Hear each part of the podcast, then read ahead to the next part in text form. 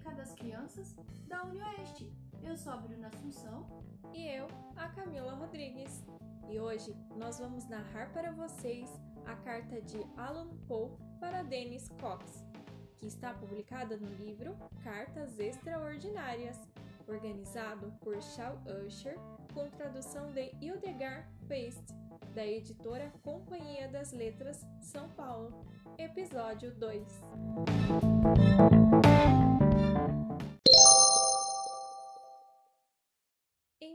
1957, após o anúncio de que os soviéticos haviam superado os Estados Unidos com o lançamento do Sputnik 1, o menino australiano Dennis Cox, desejoso de contribuir para a entrada de seu país na corrida espacial, enviou esta carta urgente à base de lançamento da Real Força Aérea Australiana em Woomera.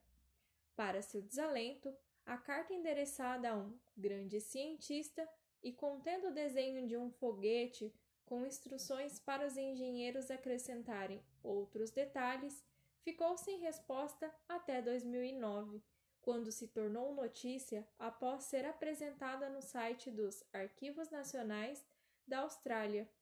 Só então, 52 anos depois, Cox finalmente recebeu uma esplêndida resposta do Departamento de Defesa australiano.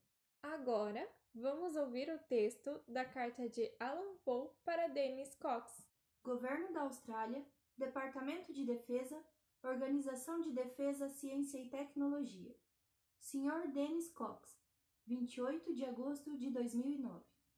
Caro Sr. Cox, quero agradecer-lhe a carta que nos enviou e que recebemos em 20 de outubro de 1957, contendo o desenho de seu foguete. Desculpe a demora em responder. O senhor há de entender que, como se dirigiu a um grande cientista da base de lançamento de Úmera, demorou algum tempo para sua carta chegar às minhas mãos e também para a devida apreciação de suas ideias.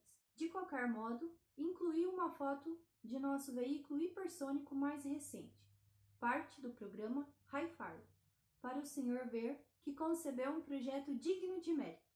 Os estabilizadores são um pouco menores e ainda não avançamos o bastante para um voo tripulado, como o senhor sugeriu. Curiosamente, a combinação de motor a reação e turbina, sugerida em seu projeto, ainda não é levada a sério.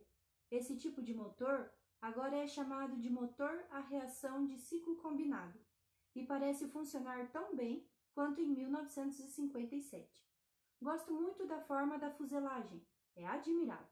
A meu ver, a frase mais interessante de sua carta é acrescentem outros detalhes. Ela deixa claro que o senhor tinha tudo para ser um excelente gestor, capaz de dar liberdade de ação a quem entende do assunto.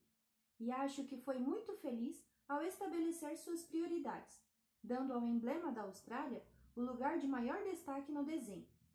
Quando eu era menino, desenhava foguetes e aeronaves mais ou menos na mesma época em que o senhor escreveu sua carta. Não sei porquê nem como, mas tive a sorte de conseguir um emprego onde agora lidero uma equipe encarregada de conceber aeronaves e máquinas que logo estarão voando a uma velocidade de Mach 8, ou seja, a cerca de 9 mil km por hora. Tenho orgulho em dizer que essas aeronaves portarão um emblema da Austrália, conforme sua recomendação. Só espero fazermos um trabalho digno da inspiração, dos sonhos e das esperanças que o Senhor colocou em sua carta, tantos anos atrás. Mais uma vez, obrigado por sua carta. Assinado Alan Poe, bacharel em ciência, mestre e doutor em ciência da engenharia, chefe de pesquisa de hipersônica aplicada, divisão de veículos aéreos, ODCT, Brisbane. Esta foi a carta de Alan Poe. Convidamos a todos para acompanharem outras cartas nos próximos episódios de Cartas dos Cientistas. Tchau, tchau!